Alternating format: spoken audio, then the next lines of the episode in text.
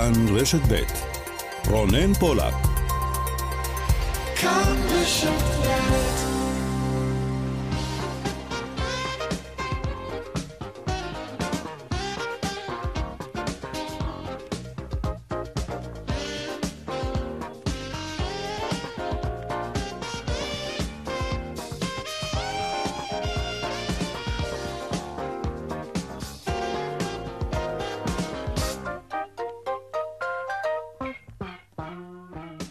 עכשיו ארבע ועוד כמעט שבע דקות, צבע הכסף, התוכנית הכלכלית כאן ברשת ב', שלום לכם, תודה שאתם איתנו. סיפור קצר על תחבורה ואגרה. במהלך חול המועד סוכות בדרכי עם המשפחה לאזור הצפון, מצאתי את עצמי ככה פתאום במרכזו של כביש חוצה צפון החדש. תגידי, שאלתי את אשתי, יכול להיות שעלינו על כביש אגרה מבלי לשים לב? יש מצב, היא אמרה. מתי זה בדיוק קרה? טעיתי בקול רם. אני לא בטוחה, היא השיבה. אבל בכל מקרה, יש לנו מנוי. אה, אבל רגע, בעצם אין לנו מנוי. פתאום הבנתי, יש כאן הרי מפעיל חדש, ואם אה, עד הקטע הזה שילמנו למישהו אחד, מעכשיו התשלום הוא למישהו אחר. מבולבלים? כן, גם אנחנו וגם עוד בערך 100 אלף נהגים תמימים, בעיקר מי שמכונים נהגים מזדמנים, שגילו לפתע חוב שיש להם לכביש חוצה צפון, והם אפילו לא ידעו על כך. אבל היה שלט, יאמר ודאי הזכיין החדש, שזה כביש חדש, בבעלות אחרת. להם קוראים כביש 6, ולנו קוראים בכלל כביש 6 צפון. זה שונה לגמרי. כן, ממש. ומה הסיכוי שהנהג הממוצע ידע לרדת לרזולוציות האלו, תשאלו? בערך כמו הסיכוי להבדיל בין ארומה ישראל לארומה תל אביב. תזכירו לי למי משלמים כאן על הסלט טונה? צבע הכסף, בהמשך נדבר כאן על הסלט הזה בכבישי האגרה ומדוע ההשקעות בכבישים הפרטיים באים על חשבון הכבישים החינמיים. נעסוק בכך עוד מעט. צבע הכסף של יום רביעי. העורכת היא שושנה פורמן, מפיק התוכנית הוא אביגל בשור, טכנאי השידור הוא הלל רוט, אני רונן פולק. מיד מתחילים.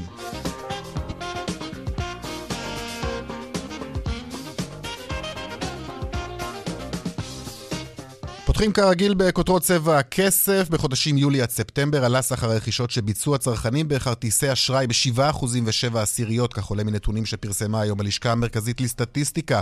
מדובר בקצב מתון מזה שנרשם ברבעון השני של השנה. אז העלייה הייתה בסך של כ-10%. ועל מה בעיקר גייצנו את הכרטיס? ובכן, דלק, כמובן, חשמל וגז, מחשבים, מוצרי תחבורה ותקשורת, מזון, משקאות, ומוצרי חשמל ואלקטרוניקה. בשורה טובה לנהגים, הדלק יוזל מחר בחצות ב-6 אגורות, מחירו המרבי של ליטר בנזין 95 אוקטן בעמדות התדלוק העצמי יהיה 6 שקלים ו-12 אגורות. ועוד בצבע הכסף בהמשך על המשא ומתן המתקדם בין שתי ענקיות הרכב, פיאט ופז'ו, בדרך לשילובן לכדי תאגיד רכב טרנס-אטלנטי. מה זה אומר? וגם ענף היהלומים, האם הוא נקלע למשבר? נהיה עם ניתוח שהכינה חברת BDO ומתפרסם כאן לראשונה על אחד הענפים שישראל נחשבה בו למעצמה עולמית. האם הנוצץ כבר פחות נוצץ בענף הזה? נדבר על כך. נדבר גם על רפואת העתיד ברקע המצב הקטסטרופלי בהווה, בכל הנוגע למערכת הבריאות. וגם זוכרים את ההנפקה המאוד חגיגית של ה-Beyond Meat, זהו ההמבורגר הטבעוני, אז המניה של החברה בצניחה חופשית ממש. מה קרה להבטחה החמה בענף תחליפי הבשר? נדבר על כך, וגם הפינות הקבועות שלנו, חיות כיס כרגיל, מדי יום בסביבות ארבע וחצי, והדיווח היומי משוקי הכספים. צבע הכסף עד חמש, מיד מתחילים.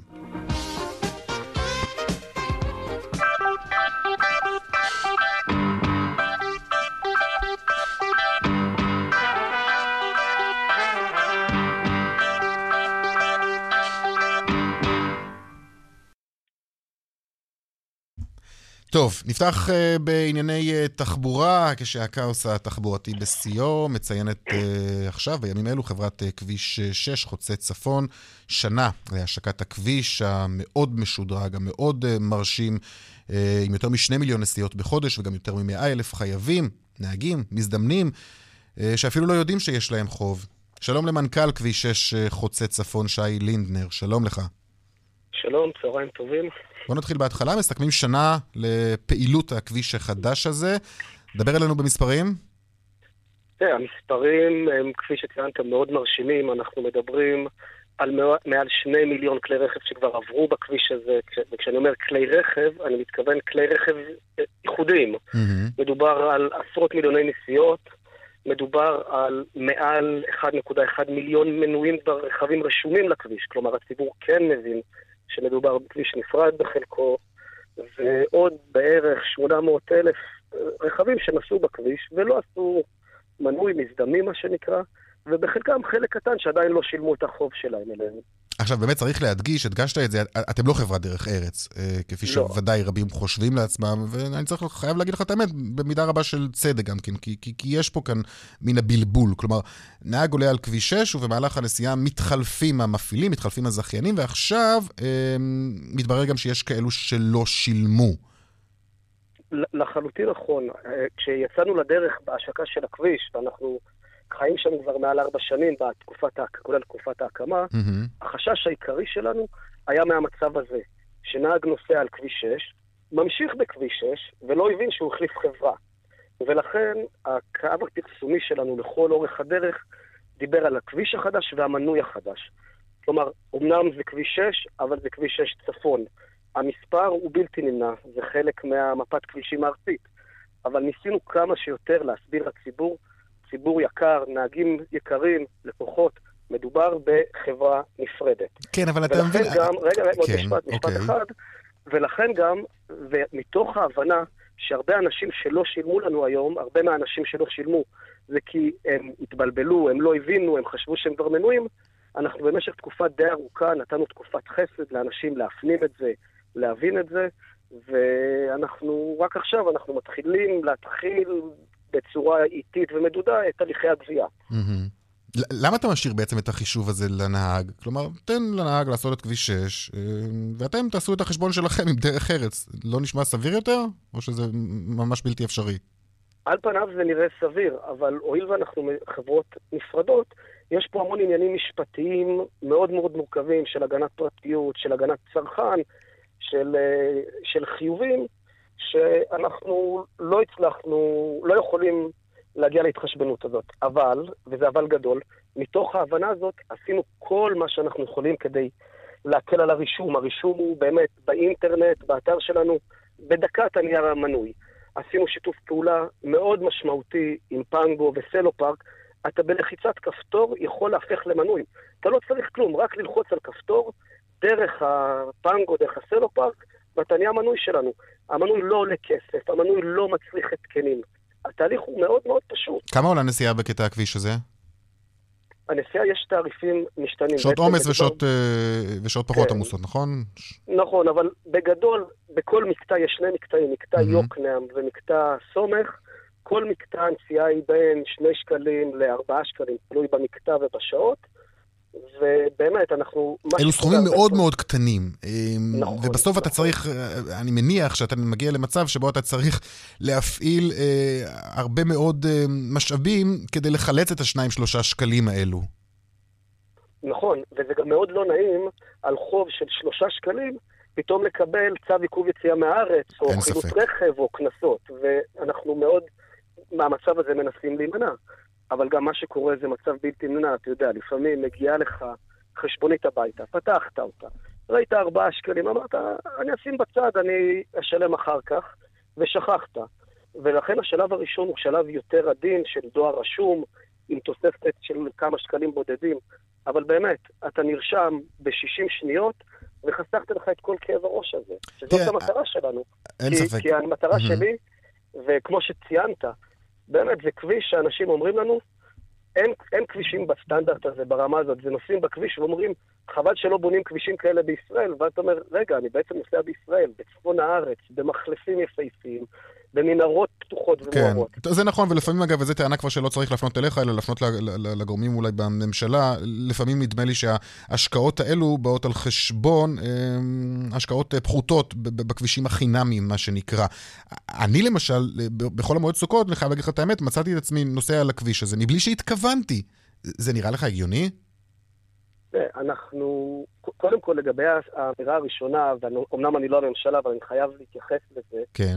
המקטע שלנו הוא מקטע של 22 קילומטר, מתוכו המנהרות הם, אה, הם בערך שליש מהדרך. כלומר, הציבור הרחב הרוויח מאוד מהכביש. אתה נוסע רוב כביש 67, מה שפעם היה נכון, 70, היום נכון. ל 67, הוא כביש חינמי, הוא כביש רחב, מואר, עם מעקות בטיחותיים. כל הצמתים שהיו במרחב, עם, עם 100 אלף כלי רכב ביום, הפכו למחלפים. העומסים הופחתו כי, כי נסללו כבישים מקבילים. זה צד אחד. וצד שני, גם אתה מסתכל על המקטע הצפוני, שעולה בין 2 ל-3 שקלים, mm-hmm. הוא חוסך לך בין חמישה קילומטר של נסיעה, מקצר את הדרך בכחמישה קילומטר, ומבטל ארבעה צמתים. כלומר... לא, לא, אין זה... ספק. זה, תשמע, הכביש הזה הוא כביש באמת מרשים, ו- ו- ואני מאוד התפעלתי כשנסעתי שם, אה, אין ספק בדבר הזה. אבל בסופו של דבר, נדמה לי לפחות שזה צריך להיות ברור לי מעל לכל ספק שנכנסתי עכשיו לכביש אגרה, ונהג מזדמן אולי מתקשה להבין את זה תמיד. אה, אה, למה לא לעשות כמו באירופה? למשל, ראיתי באיטליה לא מזמן, מי שרוצה לשלם, מגיע לאיזשהו שער כזה או אחר, הוא לא חייב אפילו לעצור בו, כי יש גם את אלה שיכולים ישר לנסוע, זאת אומרת, זה לא אמור לעכב את התנועה, אבל לפחות זה יהיה די ברור שאתה נכנס עכשיו לאיזשהו אה, אה, כביש פרטי, כביש אגרה, כדי למנוע טעויות.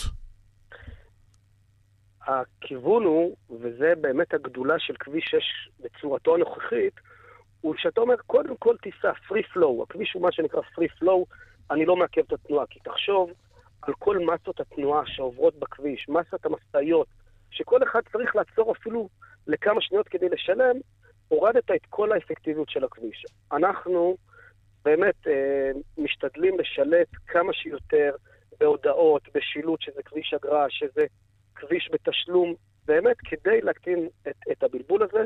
יש יתרונות, יש חסרונות לעובדה שמדובר בכביש, כמו שאמרתי, free flow, mm-hmm. אבל לטעמנו כחברה, ואנחנו, שוב פעם, אנחנו חברה שניגשה במכרז, היתרונות עולים על החסרונות.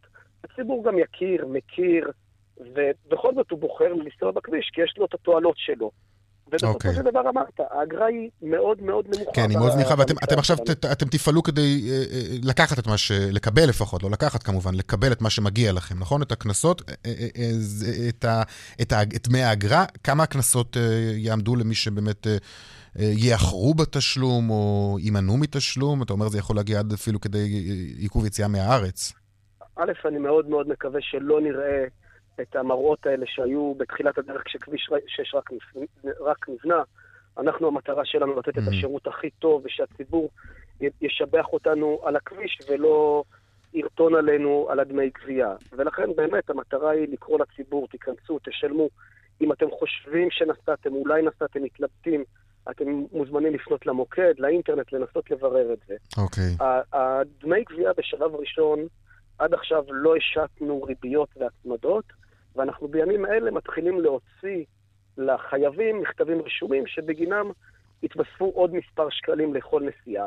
וזה לא יותר מזה שחייבים, אנחנו מחויבים, כן. על פי תנאי ההסכם שלנו, לגבות את הכסף הזה. ברור. מנכ"ל כביש 6 חוצה צפון, שי לינדלר, תודה רבה לך. תודה רבה, ונסיעה בטוחה לכולם. בהחלט, תודה.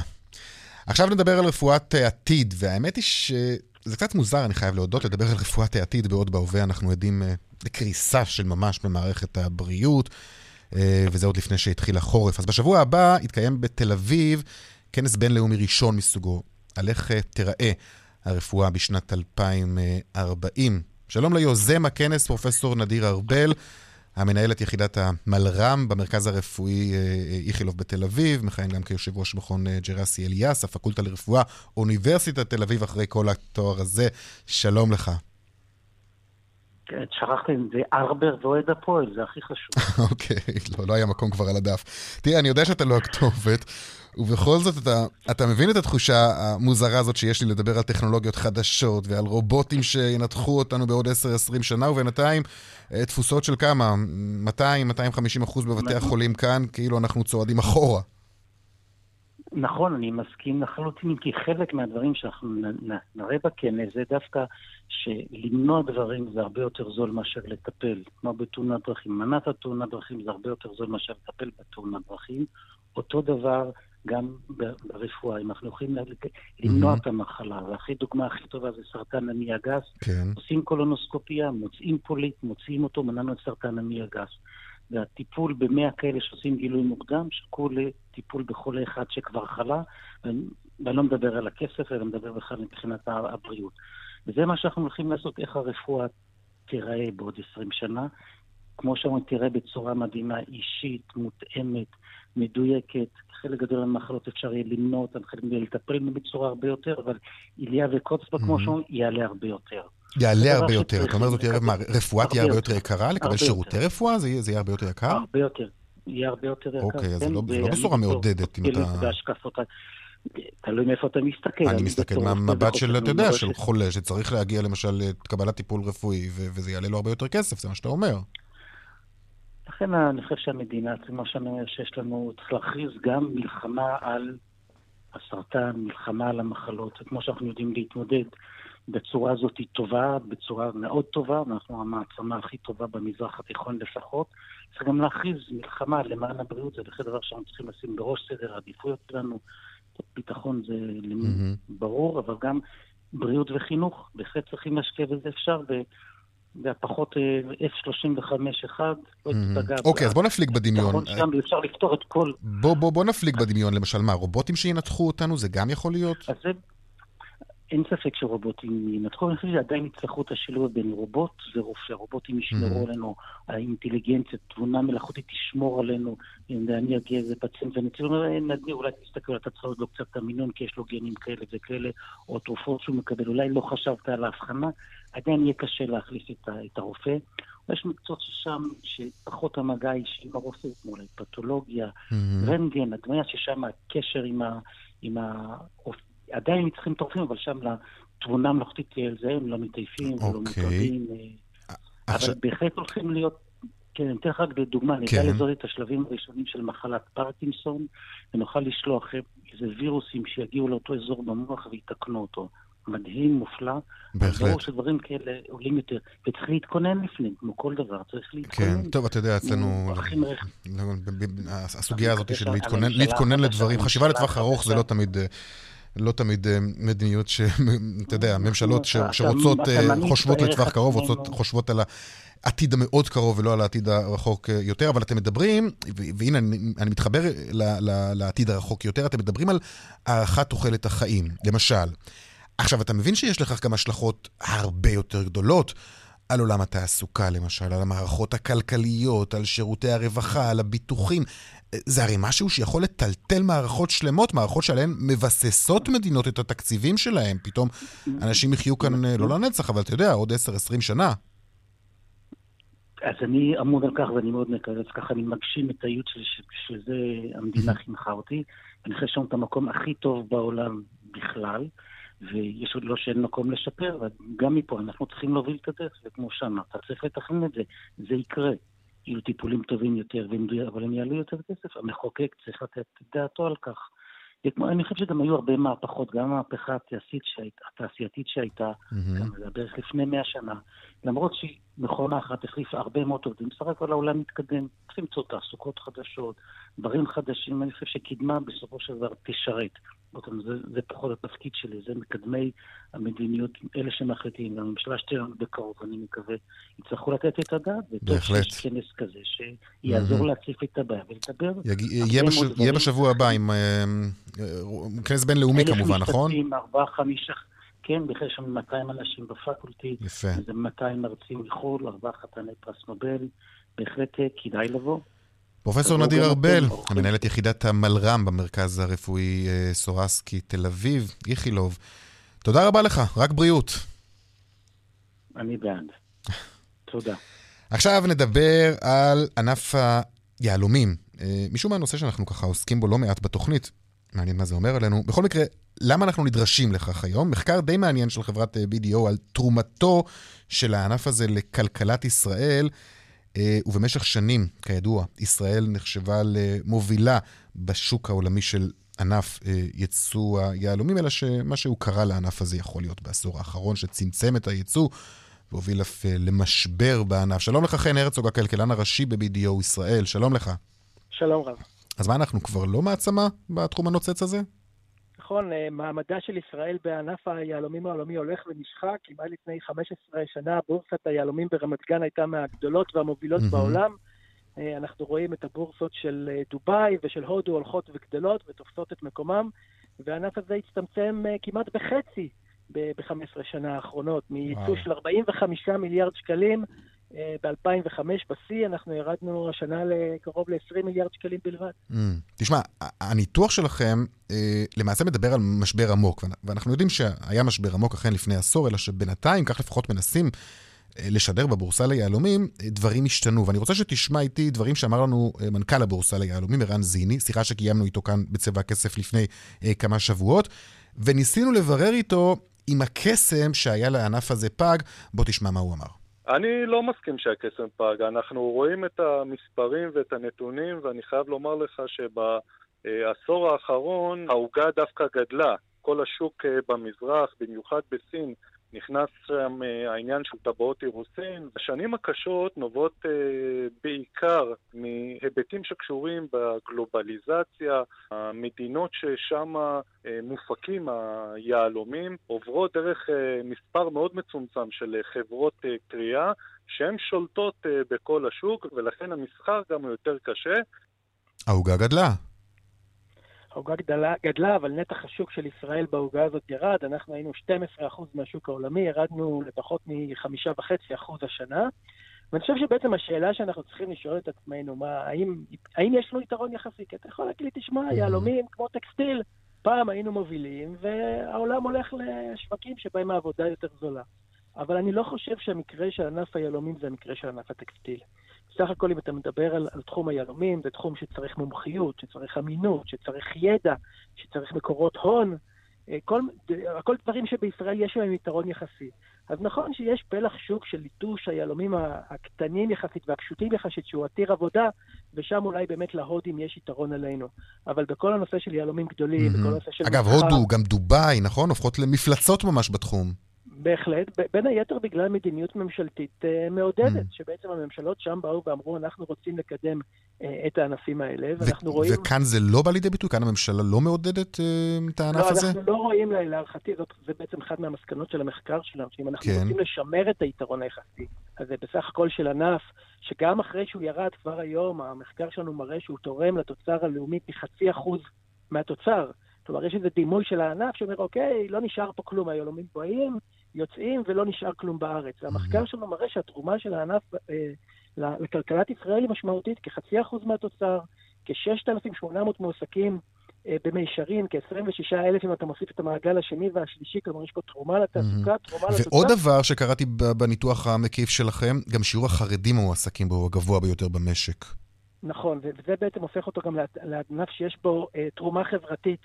אה, אתה יודע, אנחנו מעודדים תעשייה בפריפריה, ובורסת היהלומים נמצאת במרכז אה, רמת גן, כביכול לא בפריפריה, mm-hmm. אבל מאפייני התעסוקה שלה הם מאפיינים של פריפריה חברתית, וזה הענף שמכל ענפי המשק שמעסיק הכי הרבה באופן יחסי עובדים חרדים, גברים חרדים. מעניין מה מושך את הציבור החרדי לתחום הזה. אוכלוסייה שבדרך כלל נמצאת מחוץ למעגל התעסוקה, והנה יש לנו דוגמה ליכולת לשלב גברים חרדים במעגל התעסוקה. וזה בהחלט יפה, זה מעודד שוויון, אין ספק. התייחסתם אה, ליהלומי המעבדה? אה, אה, כי זה תחום שלם שנכנס חזק, ומן הסתם יהיו לו השלכות על הענף כולו, לא?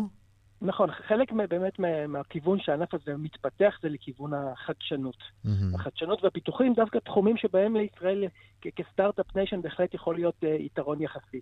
אז החדשנות היא גם באמת בשל, בנושא של uh, תחליף היהלומים המלאכותיים, אבל גם בנושא של הלטשנות והליטוש, בעצם לעבור לכלים יותר מתוחכמים של ליטוש היהלומים. וגם של המסחר, תזכור, אם, אם, אם מסורתית המסחר ביהלומים היה מסחר פיזי, שהיהלום היה, יוש, יושבים ובודקים אותו, כן. מסתכלים, אה, יותר ויותר הולכים לכלים מתוחכמים של הערכת היהלומים, אפילו של מסחר אונליין באינטרנט, תאר לעצמך.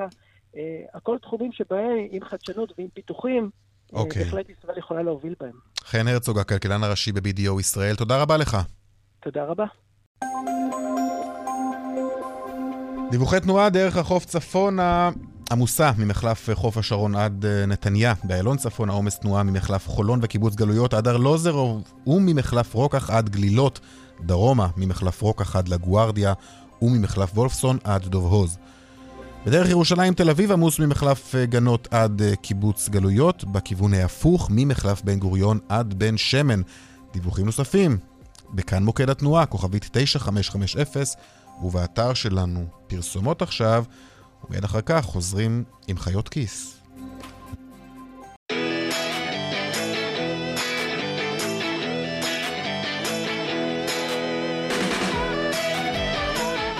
34 דקות אחרי ארבע חיות כיס עכשיו, אתם שואלים, אנחנו עונים, אתם מוזמנים לשאול גם בטוויטר, תוסיפו השטג חיות כיס ללא רווח. והיום שאלה של אה, אלישב. אבל עוד קודם, נגיד שלום לדנה פרנק. שלום, שלום. אה, דנה, אלישב. כן. שואל ככה, למה השתמשנו באסימונים לטלפונים ציבוריים ולא במטבעות אמיתיים? ובכלל, למה בדברים מסוימים יש טוקנים ברור לך, דנה, אה, שלאנשים בערך בגיל 30 ומטה, אין להם מושג בכלל על מה אנחנו מדברים? אוקיי, פעם לאנשים לא היה טלפונים בכיסים. בוא ניקח את השאלה הזאת עוד צעד אחורה.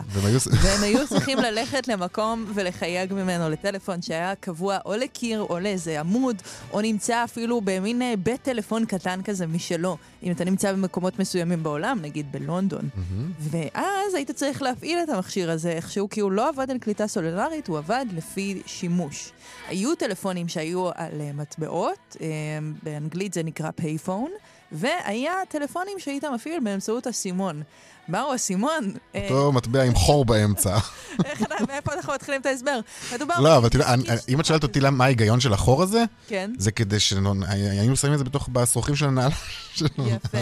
אז אני ממש זוכרת את זה גם, אבל היה לזה עוד שימוש. בואו נתחיל רגע שלב אחרי שלב, בסדר? אוקיי. במקור, כשהתחיל הסיפור הזה של לשלם על טלפונים ציבוריים, אותו מכשיר אה, ארכיאולוגי, אה, זה התחיל בארצות הברית, וזה התחיל בשנות ה-80 של המאה ה-19.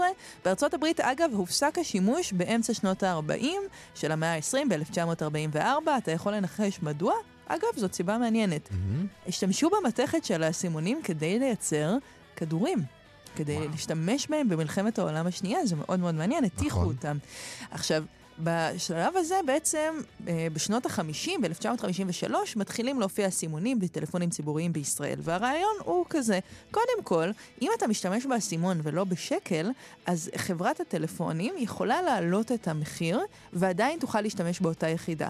כלומר, ערך האסימון יכול לעלות, נגיד הוא יכול לעלות יום אחד חמישה שקלים ולמחרת שבעה שקלים, אבל את המכונה, את הטלפון, זה לא משנה, אתה עדיין משלשל את אותו האסימון, וזה הרבה יותר נוח. דבר שני, יש פה אה, אחידות. זאת אומרת, המכונות שאנחנו מכירים היום, כמו המכונות שאנחנו קונים בהן אה, פחיות משקה למשל, שיודעות לחשב מטבעות שונים ולתת לנו עודף, זאת המצאה די חדשה, די מודרנית. לעשות את הדבר הזה בטלפונים ציבוריים היה נראה לחלוטין הגזמה, כמו איזה משהו מספר של ז'ול ורן. אולי אנחנו צריכים להסביר גם מה זה ספר, אם אנחנו מסבירים מה זה טלפון ציבורי, אני לא בטוחה איפה אנחנו נמצאים. למה הפסיקו להשתמש בסימונים בארץ? גם כי זה היה ממש עומס תפעולי, כל פעם היה צריך להוציא את הסימונים מהטלפונים. ולהחזיר אותם למקומות שבהם הם נקנו, ועברו להשתמש במשהו שנקרא טלקארד, שזה באמת, אה, קצרה היריעה מלתאר מה תפקידו. אבל עד עצם היום הזה יש מקומות בעולם שמשתמשים בהם בכל מיני סוגים של אסימונים. אה, אנחנו יודעים שבבתי קזינו משתמשים במין אה, ז'יטונים כאלה כדי להפעיל את מכונות המזל. Mm-hmm. אה, עכשיו, פה יש איזו סיבה שהיא גם מכנית, כדי להתאים למכונה, שלא כל אחד יבוא עם איזה מטבע אחר ויבלבל אותה, וגם סיבה בטיחותית. אם אנחנו יודעים שהמכונה עובדת על ז'יטונים, אנחנו יכולים לדעת שאף אחד לא מנסה, נגיד, להלבין כספים בבית הקזינה שלנו. וזאת הסיבה שמשתמשים בהם בכל מיני מקומות בעולם. אגב, גם ברכבת התחתית באיסטנבול. Mm. כן. מעניין. בהחלט כך. מספר הפעמים שאמרתי בשנים האחרונות שנפל לי האסימון והילדים שלי הסתכלו עליי כאילו נפלתי מהירח. בהחלט, כן. קורה. בהחלט. דנה, תודה. תודה לך.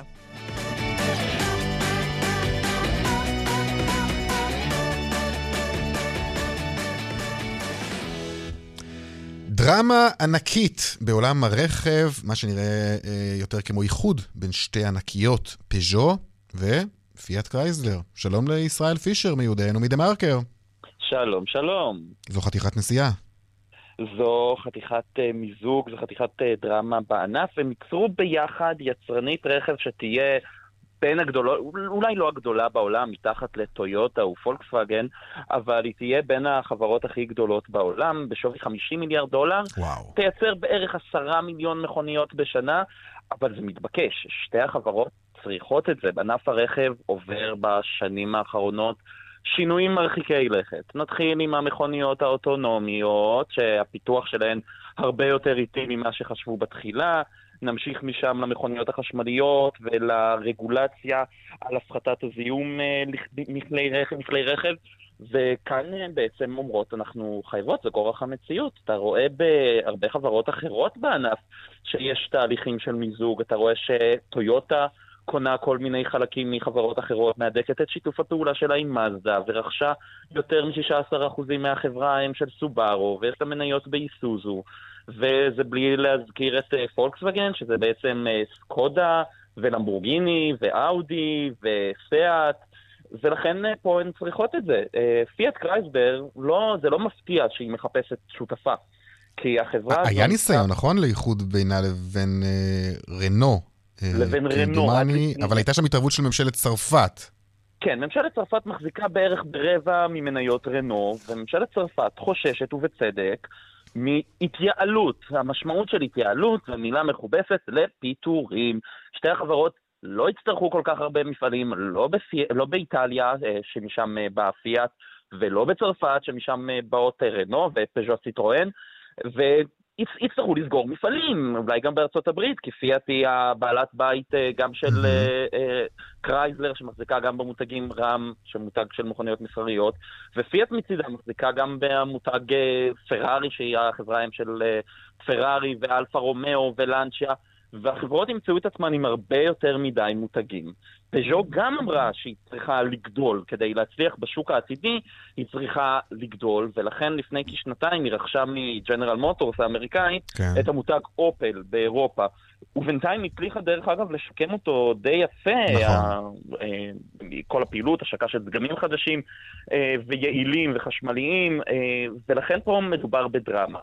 אבל יש פה כמה קשיים לחברות האלה. אם בעתיד אנחנו מסתכלים על זה שיהיו אולי עשר חברות רכב ענקיות, אנחנו מתכנסים לשם כבר, אנחנו עדיין רואים מתחרות קטנות שמשבשות לחלוטין את התעשייה. תסתכל למשל על אסטרה, אותה יצרנית מכוניות חשמליות מארצות הברית, שמוכרת את המכוניות שלהן במחיר, שלה במחיר גבוה יחסית. שווי השוק שלה, זאת אומרת, כמה כל המניות שלה שוות, משקפות לחברה יותר מ-56 מיליארד דולר. זאת אומרת, מבחינת השווי, היא תהיה גדולה יותר מפיאט, קרייזלר, פז'ו, סיטרואן עם כל המותגים הוותיקים שאנחנו מכירים כבר שנים רבות. אה, היא גדולה יותר מג'נרל מוטורס, אותה חברה ותיקה, ובטח מפורד, שאנחנו אה, רואים אותה גם בתור אה, החברה הראשונה שבעצם ייצרה מכוניות על אה, סרט mm-hmm, של ייצור כן. עם המודל T האגדי שלה. אבל בסוף מה שמעניין אותי לדעת זה אם תהיה לך השפעה על מחירים, כי זה באמת מה שמעניין אותנו בסוף, אתה יודע, העובדה שהן רוצות אה, להתאחד, לייצר קונצרנים ענקיים כאלו. כיום שוק הרכב הוא תחרותי, תחרותי מאוד אפילו. יש הרבה מאוד יצרניות רכב, וכל אחת מנסה למצוא את הנישה שלה. הנה, אנחנו רואים יצרנית כמו מזדה, שעד לא מזמן הייתה מכונית העם שלנו, פתאום אומרת, רגע, רגע, רגע, אני רוצה להפוך להיות מותג קצת יותר יוקרתי, שיחשבו, לא mm. שיחשבו עליי כמו טויוטה קורולה, מכונית פשוטה, אלא שיקחו את המאזדה 3 ויחשבו, רגע, אולי זה בעצם שווה ערך למכונית ספורטיבית או אווירה ספורטיבית כמו אלפה רומאו, ולכן היא יכולה לגבות עליה עוד כסף, וכל חברה מנסה למצוא את הנישה שלה. בעתיד, גם אם יהיו לנו עשר חברות רכב גדולות, עדיין זה יהיה שוק יחסית תחרותי, כי יהיו בו הרבה מאוד מותגים, וכל מותג יתחרה בהרבה מאוד מותגים אחרים, וכל אחד יצטרך למצוא את הדבר הייחודי שלו, או שיצדיק מחיר מספיק גבוה, או שימכרו אותו במחיר עממי יחסית. וכל זאת באמת על רקע השינויים. מכוניות אוטונומיות לא נראה פה בעשור וחצי האחרונים הבאים לפחות, אבל עדיין הפיתוח של זה עולה הרבה מאוד כסף. ובשביל זה צריך לשתף פעולה. ישראל פישר, דה מרקר, תודה רבה לך. תודה, תודה. אנחנו עדיין בעולם uh, הרכב uh, והתחבורה. הרבה תחבורה יש לנו היום. Uh, יוזמת uh, נתיב הקרפול של משרד התחבורה תופסת uh, כותרות לאחרונה, לאו דווקא בהקשרים חיוביים, ועכשיו נראה מי ש, שיש מי שמרים את הכפפה הזאת כדי לסייע לעשות קצת סדר בבלגן. שלום לך שירה הדס נקר, כתבת הטכנולוגיה שלנו, שלום. שלום רונן. כן, שיתוף פעולה, mm-hmm. האמת מתבקש איך הוא לא נכון. קרה עד היום, בין אפליקציית מוביט לווייז, שבעצם מתאחדים ביחד כדי לשפר את שירותי הקרפול שהן מציעות אה, לנוסעים. עד היום בעצם לווייז יש אפליקציה קרפול אה, משלה, ומוביט הציע לעשות איזושהי אה, אה, נסיעה שיתופית בתוך האפליקציה שלהם, ולשתיהם לא כל כך הלך, היו להם רק אלפים אה, בודדים של אה, נסיעות אה, בחודש, ועכשיו הן יוצרות שיתוף פעולה שבמסגרתו מי שירצה לנסוע במוביט אה, יקבל אופציה להצטרף לקרפול ולנסוע עם נהגים שנוסעים בעזרת Waze. זה בעצם מחבר בצורה קצת יותר טובה בין הנוסעים לנהגים. עכשיו, לא מעט נהגים יהיו מעוניינים לאסוף איתם נוסעים לאורך הדרך, כי כמו שסיפרת, mm-hmm. נתיב הקרפול, הנתיב אה, פלוס בעצם התחיל עכשיו להיפרס באזור המרכז, הוביל להרבה יותר אה, פקקים בציר אה, נתניה, תל אביב. יש הרבה נהגים שמתלוננים על זה והיו שמחים לאסוף איתם עוד נוסע כדי קצת להקל עצמם בפקקים בדרך. מי שנוסע בתחבורה ציבורית אולי ישמח להצטרף לאותם נהגים באמת בנתיבים האלה, אם אלה הנתיב המהיר בדרך לירושלים, או הנתיבים באיילון לכיוון נתניה ומראשון לציון. אמ, איך שזה יעבוד בעצם, אם אתה אה, מחפש אה, נסיעה, תופנה לאפליקציה של Waze carpool ואתה אה, משלם באמצעות האפליקציה הזאת לנהג שמסיע אותך.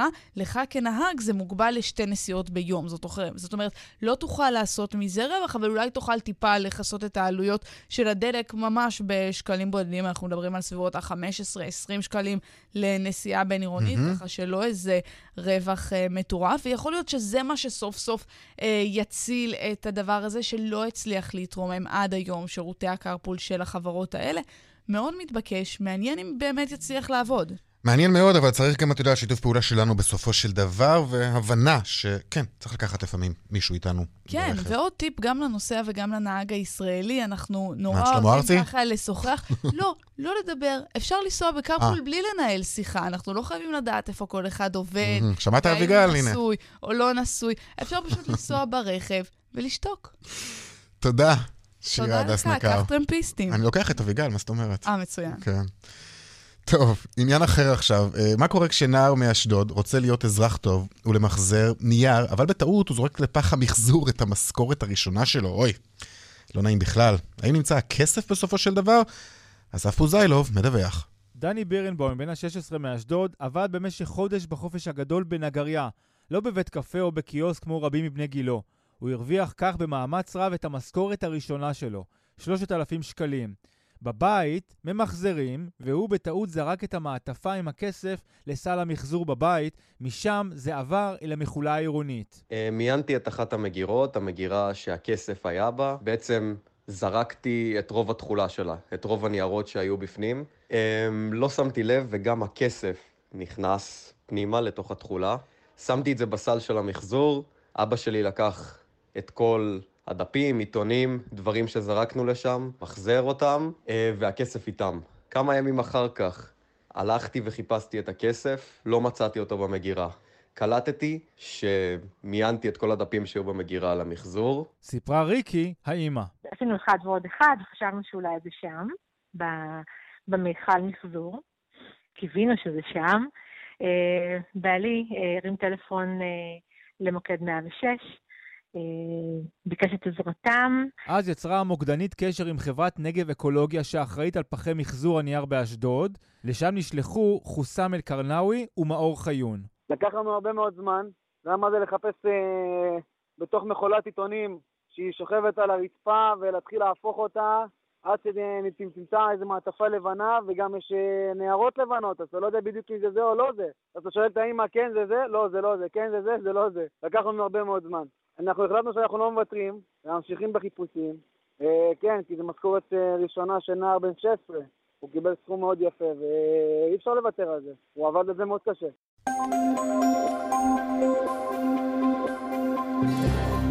דרך 25 נחסמה לתנועה במחלף אה, שרה, לכיוון מערב, בגלל תאונת דרכים. המשטרה ממליצה להשתמש בדרכים אחרות. בדרך 79 מזרחה, עמוס ממחלף המוביל עד שמשית. דיווחים נוספים בכאן מוקד התנועה, כוכבי 9550, ובאתר שלנו. עכשיו נדבר על מתחמים משותפים. ואם אתם אומרים מתחמי עבודה משותפים, אתם ודאי אומרים תל אביב, הרצליה. אלא שגם ברמת הגולן, הפריפריאלית, מוקם לו בימים אלו מתחם כזה, בהשקעה של 8 מיליון שקלים. המתחם יוקם בדרום רמת הגולן, אזור התעשייה בני יהודה בגולן. שלום לך יאיר הוכמן, סמנכ"ל פיתוח עסקי בחברה הכלכלית של המועצה האזורית גולן. שלום. שלום, שלום, ליאור הוכמן. ליאור הוכמן, כן, זה מה שאמרנו. אה, אז על מה מדובר? אה, המתחם הוא בעצם מתחם שני בסדרה. אנחנו אה, לפני כשנה פתחנו את המתחם הראשון בצפון הגולן, בצומת וואסט, והמתחם עכשיו, שהוא מתחם גדול יותר, של כ-160 עמדות עבודה, אנחנו פותחים ממש בחודש, בחודש הזה. אמ, המתחמים האלה הם בעצם חלק מתהליך שאנחנו עוברים ביחד עם הקהילה פה, קהילה מאוד מפותח, מפותחת של אנשי אה, הייטק וטכנולוגיה. Mm-hmm. אנחנו כחברה כלכלית, מטרתנו, אנחנו בעצם זרוע ביצועית של המועצה, והמטרה שלנו היא לייצר תשתיות לתושבים שמגיעים. כדי אה, להמשיך בצמיחה. אז זהו, אז יש קהילה שקיימת ויש קהילה שאתם רוצים להביא. כי, כי תראה, בסוף, אנשים שמחליטים לעבור לרמת הגולן, הרי זו חתיכת החלטה. ואחד הדברים שהם חייבים כמובן לקחת בחשבון, זה נושא התעסוקה. כי נוף זה נחמד ואיכות חיים זה מקסים, אבל בסוף בסוף, אה, כן, צריך להתפרנס. אה, זה משהו שאמור להוות פתרון עבורם? אה, אולי הם יוכלו להמשיך לעבוד למשל בחברות שהם עבדו בהן באזור המרכז, אבל הפעם אה, באותם מתחמים שלכם בגולן?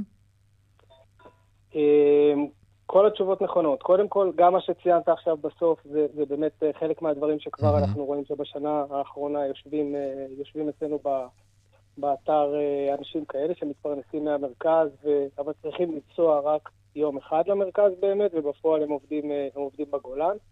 הרצון שלנו אבל הוא, בהקמה של המתחמים האלה, הוא בעצם לבס, לבסס איזושהי תשתית שתאפשר גם ליזמים מקומיים, חברות מקומיות להתפתח ולהתפתח תחת עינינו ובעזרתנו ובדחיפה מאוד גדולה של מערך mm-hmm. סובב, לא רק של כיסא ושולחן וריהוט יפה, אלא גם uh, באמת סיוע, סיוע עסקי מכל, ה, מכל הכיוונים, ו, וגם להאיץ uh, הגעה של uh, שלוחות, של uh, אתרי פיתוח ושל, uh, ושל חברות שעוד לא היו פה. Mm-hmm. בין אם זה על ידי תושבים פה שהם...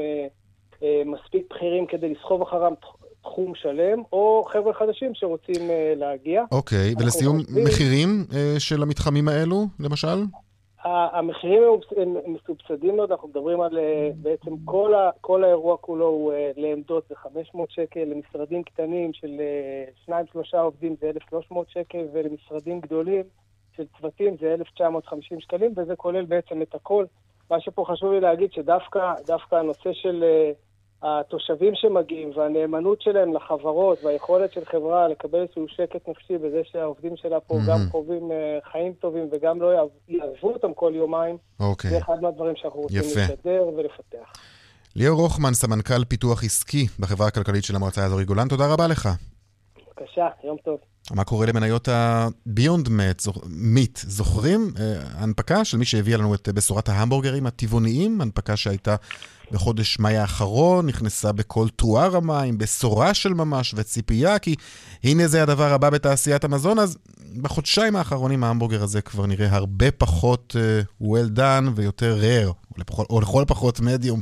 שלום לך רמי דרור, מנכ"ל אלמן אלדובי. שלום, שלום רונן. דיברנו איתך לפני כחצי שנה כמדומני, כשההמבורגרים האלו היו שיגעון של ממש, מה קרה? טוב, אני זוכר שבפעם האחרונה שדיברנו באמת, מחיר המניה עמד על 65 דולר. מניית ביונד מיט הונפקה בחודש מאי, כפי שציינת, במחיר של 25 דולר, והציתה את אה, דמיון המשקיעים mm-hmm. בהזדמנות החדשה שנוצרת פה שוק חדש של תעשיית מזון או תחליפי המזון, טיפסה לש... לשווי של... אה, הגיע עד באיזושהי נקודת זמן מסוימת ל-240 דולר במהלך אוגוסט השנה, ומאז היא ירדה וביומיים האחרונים צללה חזרה לרמות של 80 דולר, ירידה של כ-25% מהרמות שנסחרה בחודשים האחרונים. Uh, חלק גדול מזה נובע מהתפכחות, אתה יודע, לאחר פרסום הדוחות הכספיים דווקא, שהיו אפילו חיוביים, או פעם ראשונה שהחברה דיווחה על רווח, המניה ירדה, ויש לזה הסברים אם תרצה. העובדה שמדובר כבר בטרנד שנכנסו אליו גם הרשתות הגדולות, אה, ומי שלא נכנס ודאי יעשה זאת אה, בקרוב, יש לך קשר למצבה של החברה? תראה, מצבה של החברה הוא מצוין, סך הכל התחום הזה הוא תחום שמתפתח, אה, יש לה אפילו כבר מתחרים לביונד, אימפוסיבל, אמנם אימפוסיבל mm-hmm. עדיין לא ציבורית, אבל בהחלט גייסה גם היא לפי שווים גבוהים. גבוהים. כל התחום הזה מתפתח, וחלק מהסיבה לעליות במחיר המניה היה באמת הכניסה של מקדונלדס לשיתוף פעולה אסטרטגי עם ביונד ורשתות אחרות, אול פודס שמשווק את המוצרים שלה וכדומה. אבל כמו בכל תעשייה חדשה שמתפתחת ומציתה את הדמיון, ראינו את זה גם בעבר, אם זה בתחום הקנאביס, שפתאום... אה, אגב, מדברים גם על WeWork, מש... קראתי היום בדה-מרקר, שהיו מי שהשוו את המצב הזה של החברה ל-WeWork, למצבה של החברה הזאת. אני קראתי גם את הכתבה בדה-מרקר לגבי WeWork, אני לא מסכים כל כך עם ההבחנה, אני חושב שזה מדובר בתופעות שונות. אני חושב שפה יותר קרובה תופעה למה שציינתי, זה אותם... תחומים חדשים שמתפתחים, ראינו את זה בתקופת הבלוקצ'יין והביטקוין ובקנאביס ומניות האינטרנט של סוף שנות התשעים, תמיד כשמתפתחת איזושהי תעשייה חדשה, היא מציתה את הדמיון של המשקיעים. ואחר כך כבר לא. אוקיי. ואחר כך באה ההתפכחות. WeWork זה סיפור אחר, ב-WeWork... אוקיי, לא, לא נספיק עוד להרחיב גם על WeWork, אה, נעשה זאת בהזדמנות אחרת. רמי דרום, מנכ"ל אלמן אלדובי, תודה רבה לך. תודה רבה רונן. עכשיו לדיווח היומי מהבורסה.